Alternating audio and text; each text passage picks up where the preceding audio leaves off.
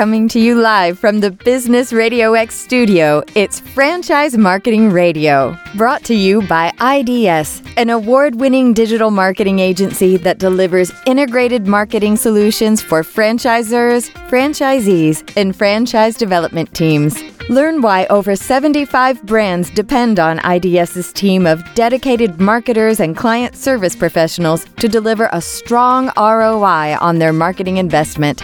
Go to idsfranchisemarketing.com for a complimentary digital audit and consultation. Lee Kantor here, another episode of Franchise Marketing Radio, and this is going to be a good one. Today on the show, we have Mike Lenard with TaKorean. Welcome, Mike. Thank you. Good to be here. Well, I'm excited to learn what you're up to. Tell us a little bit about TaKorean. How you serving folks? Yeah, so TaKorean uh, uh, started about 12 years ago in Washington D.C. It's a quick service, fast casual restaurant chain, and it, it's served uh, down the line in front of customers. Uh, rice bowl and taco concept, so you know, very much in line with the build your own bowl concept that we're seeing a lot of. Um, and it's uh, Korean inspired with kind of a Latin American twist in terms of flavoring. And um, right now, did you started? Are you the founder of it? Did you start it, or you're the Yes. current CEO? Uh, yeah, so I'm the founder and, and I still run the company today. Uh, we actually started out of a food truck back in 2010. Um, and then by 2012 and 2014, we opened our first two uh, fixed locations. And in 2015, we actually retired the food truck uh, and continued to to pursue, um, uh, you know, inline and bricks and mortar restaurants. So when you started it, did you envision it at some point to be a franchise, and you were just kind of testing the waters with the food truck, or is this something that just kind of organically grew over time? Yeah, franchising is something that um, was not on my mind when I very first started. However, uh, in the early days in 2011, 2012, I did have conversations with some people in the industry about franchising. So it was always in the back of my head. At that time, uh, I wasn't ready to get into it. And, uh, you know, there, there are a couple different growth models for companies. And, uh, and for a while, I, I sort of dabbled in which way we wanted to grow. Obviously, you know, there are quick service, um, uh, restaurant companies who, that are all privately owned or they're publicly owned and traded.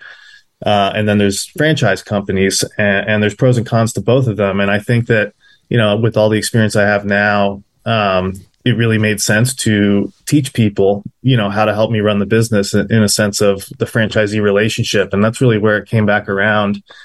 Uh, you know, during the pandemic, uh, I was doing a little bit of consulting on the side, and I was like, "What am I better at consulting at than anything in the world?" How to run a TaKorean restaurant, and I was like, "Gosh, like I need to look at franchising again." And um, and I think that we can really make a splash, and I think that we can sort of, you know, update the way franchising is, and really keep a lot of quality control and and a lot of support.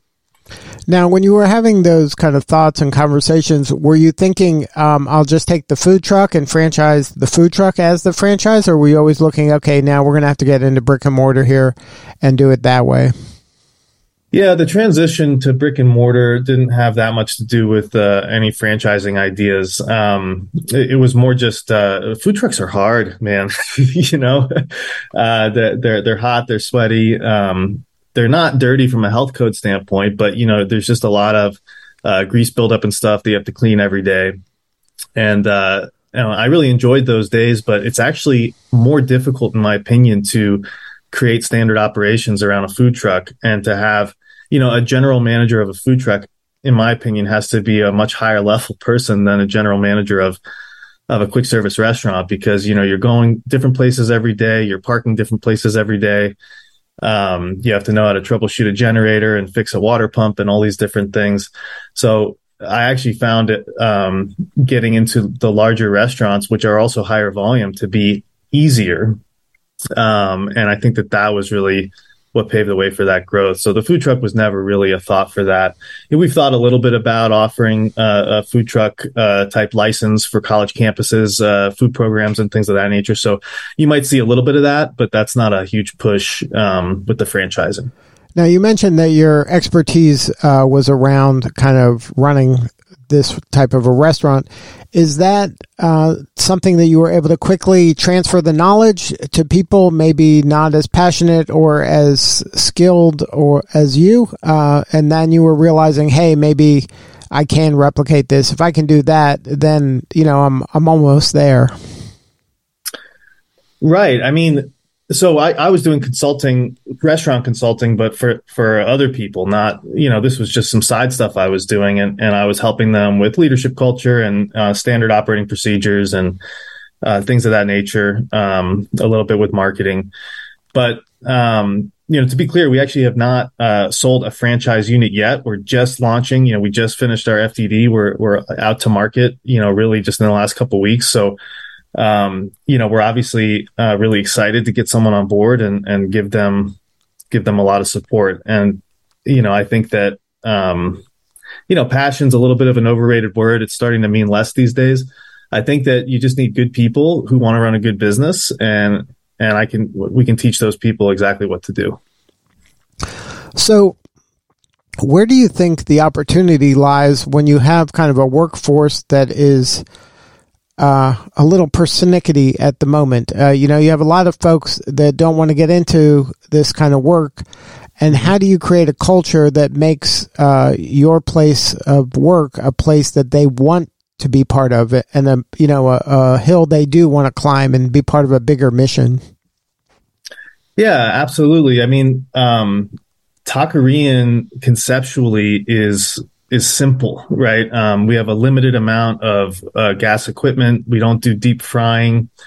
Uh, we have um, a limited amount of SKUs and, and, prep work. So, from an environmental standpoint, um, a lot of our employees find it um, simpler and easier to execute our food. And it enhances the quality of the work environment. You know, a lot of the people that we have have also worked at other quick service restaurants. And it's not that it's easy. I mean, restaurant work's always going to be hard. Um, but a lot of it's about creating a concept that's not uh, unnecessarily complicated. Um, the other thing is our administrative processes and uh, the technology we use for, you know, everything from invoice processing to scheduling and everything else you know the managers can spend a lot more of their time um, you know you know working working in the shift shoulder to shoulder with everyone. They don't have a lot of administrative work to do in our system. That also leads to a really good work culture. And then you know i can only speak for our company stores um, but you know i think it's a lot about leadership skills. And and this is a place where i have done leadership coaching before and we can bring that to our franchisees um, to create, you know, the environment we want. You know, our company stores, we've been very successful with uh, staff retention and, and we haven't had a lot of the issues you're seeing out there right now. Obviously, those issues are real and it's, you know, because restaurant work is, you know, kind of sucks sometimes, right? And, and it's all about reframing the conversation, you know, and, and just creating a concept that, um, sucks a little bit less and, and, trying to have fun while you're there really is, is how we see it compensation is another aspect you know to, to compensate people correctly you know with a franchisee we don't um, dictate that because that's not part of the franchise process but it's certainly something that you know we want to align with people who um, you know believe in uh, you know to you know it, it really comes out it's a, it's a business decision really and and we feel like it pays off now you mentioned that um, like leadership and and culture. It's an important part of of what you're offering uh, potential franchisees. And you use the word coaching. Uh, is coaching part of what the franchisee is going to get? I've noticed a lot more franchises offering some sort of regular coaching sessions, whether it be individual or group, uh, to their franchisees. Is that something that uh, you're going to employ as well? Yeah. So um, as part of our our um, manager training, which every franchisee would go to, we actually have a huge section on uh, leadership methodology, which I think is unique. I've read a lot of other people's manuals and they don't touch on this enough, I don't think. So there's going to be kind of a core um, tenor throughout the entire relationship that's going to be based around, you know, what we expect in terms of uh, of how we want to lead, you know, our, our operations. In terms of the ongoing coaching, yes, uh, we will do, but it's going to obviously be on a case by case basis because some people are going to need more than others. You know, another thing with leadership coaching is it's not all about um, kind of teaching and managing people. A lot of it's almost almost akin to therapy, right? I mean, you're you're talking through issues at their store. You know, there's interpersonal issues between people. Okay, like what are the nuances here? You know, how do you deal with it? And uh, you know, in that sense, um, yeah, we would we would provide a lot of support for that. Yeah, I think that one of the key things to implement any type of coaching program is to reframe it uh, from something punitive to something as almost as a perk. That this isn't something you have to do. This is something you get to do, and it's only mm-hmm. going to help you uh, grow faster and um, and help you improve your your workforce and you personally. So um, that's the way I've seen it work best. If you can reframe it from you know something mm-hmm. that is um, that you're trying to fix somebody, you're just trying to help somebody be better. Yeah, that's right. That's absolutely right. Now, um, since you don't have any franchisees right now, have you developed an idea at least around a persona or an avatar for that ideal franchisee? Is he the person that's getting one area or she getting one territory and, and that's it? Are you looking for empire builders? Are you looking for professional franchisees where there's this is just another brand in a portfolio? Mm-hmm. Uh, yeah, I mean, ideally, and look, uh, you know, we're there's a lot of different types of people out there that I believe could successfully run a TaKorean store. So, you know, just to start with that, um, you know, we've thought about this a lot, and we we have all kinds of whiteboards on the wall with different things. And yes, I mean, you know, I think ideally to just to start, we'd like a couple of individual unit franchisees, you know, that we can really give a lot of support to people who, you know, are likely first time franchisees um, just because of the nature of you know the fact that we're unproven and we're aware of that. Um, and uh, yeah, I, I, think the the important thing is that you know they've got the finances where they can open it comfortably. They're not spending their last dollar doing it. They um, potentially you know have the finances where if it does you know if it performs well that they can expand so that there's at least um, a trajectory there. And then in terms of who they are, I think you know that we want to have a, a good relationship. They could be a lot of different type of people, but they need to be, you know, basically a good-hearted person. And in terms of experience, um, we just want people who are familiar with being on their feet and facing customers. So it doesn't have to be that they worked in a restaurant. It could be that they worked at a shoe store. It could be that they were a pharmacist. It could be, you know, a lot of different things. Um, but we want someone who at least knows what it's like to stand on their feet and face customers just so that we understand that they they are aware of those demands.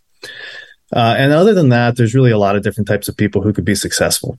In terms of empire building and multi-unit yeah of course we'd love to to have the right partner um, build lots of stores. You know everybody wants that. But i think you have to be careful when you're starting out and you have to create a nice base and a pad to build on. And so i think we're just trying to start a little bit slow now, what about location? Are you looking at you know college areas? Are you looking at the exurbs? Uh, is there certain uh, you know kind of population or demographics that you're looking for where successful units can operate?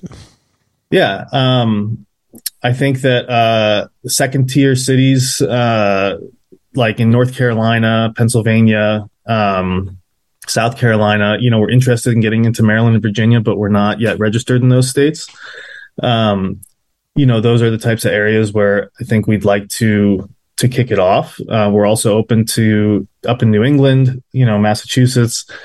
Um, and you know, if we found the right partner, we'd potentially be open in a lot of places. But I think we're going to focus our energy in terms of marketing to the Mid Atlantic region. And in terms of the real estate itself, um, you know, there's a lot of types of real estate we can do well in. Uh, and I think suburban strip centers, you know, modernized suburban strip centers are really, really good uh, for concepts like this. And then I also think that in um, more urban areas, they can be, but, you know, things have changed a lot in the last couple of years with central business districts being, you know, they used to be five day markets. Now they're three day markets, right? Um, so, you know, the, the office um, that we used to look at in real estate, has changed a lot. So it's it's a little bit of something to to sidestep and just kind of figure out what else is there. You know, ideally we want uh, centers where there is office and residential um, and experiential things going on. And, you know, everybody wants that. You know, I'm saying I, am describing the perfect real estate. I realize that, but, you know, I think it's important to, to bring the product to where the customers are going to interact with it best. Does it work best in areas where um, you know people are focused on their health and wellness? Like, does it work well in a um, a strip center that has maybe a fitness center, or is it work? Does it have to have a grocery store? Are there certain kind of markers that make uh, one location better than another? Uh, we perform well around fitness centers. We think our food is really well balanced and eats relatively light. We don't market ourselves as specifically healthy because I, you know, we don't want to border too disingenuous, but we do think that it's the type of thing that's light, doesn't weigh you down for the rest of the day, has a lot of vegetables in it. So there is some appeal there. There's no question. Um, but the grocery store thing is actually huge, right? I, I, the, the biggest thing is that we um, we know that we're not Chipotle, right? So we need to be somewhere where people come there on a routine basis, um, and, and, we get that kind of exposure. So um, you know, coffee shops like Starbucks, particularly grocery stores. And then gyms are good because it's really part of someone's routine. And uh, so those are all very good things um, that we look for and also that we've experienced um, in our own company stores. Now, in the growth of the company, and I'm sure the pandemic uh, might have kind of spurred some of this, do you have uh, like an easy ordering app for pickup and curbside and things like that? Or is that almost table stakes in today's world? Yeah, I mean, everyone should have that. Um, we we uh, yeah we have uh, integrated online ordering for um, pickup uh, or delivery, um, and then obviously we're on the third party apps as well. But we encourage people to go to takorean.com for. You can also order delivery through there. We also integrate directly with a third party where they actually deliver our white label orders, which um, operationally makes it really easy for us because we get to retain all the customer data um, and uh, obviously, we pay a flat delivery fee instead of a percentage. Um, and we get to own our customer experience. So if anything goes wrong, it's easier for us to refund them or give them credit for next time. Whereas if anything goes wrong with a third party order, we, uh, you know, we, we're not the ones that took their money. So it's hard for us to service those customers. Um, so yeah, it's, it's fully integrated. And from a, uh, an operator standpoint, it's all integrated into our point of sale and into our accounting system. There's very little, um, you know manual entry if any that's required with that system. So if somebody wants to learn more about the opportunity what's the website? Uh, it's going to launch this week and it is um, well takorean.com you can obviously get to it and then from there there'll be a way to get into the franchise if you're interested in the opportunity? Um, but it'll be takorean let me just double check. TaKoreanFranchise.com. I wanted to make sure it wasn't TaKorean Franchising. Yes. So it's TaKoreanFranchise.com. Um, also, you can get there from takorean.com as well, where you can see our core business. And that's T A K O R E A N.com. That's right. Well, Mike, thank you so much for sharing your story today. You're doing important work and we appreciate you. Thank you so much. Uh, I look forward to talking to you again. All right, this is Lee Kantor. We'll see you all next time on Franchise Marketing Radio.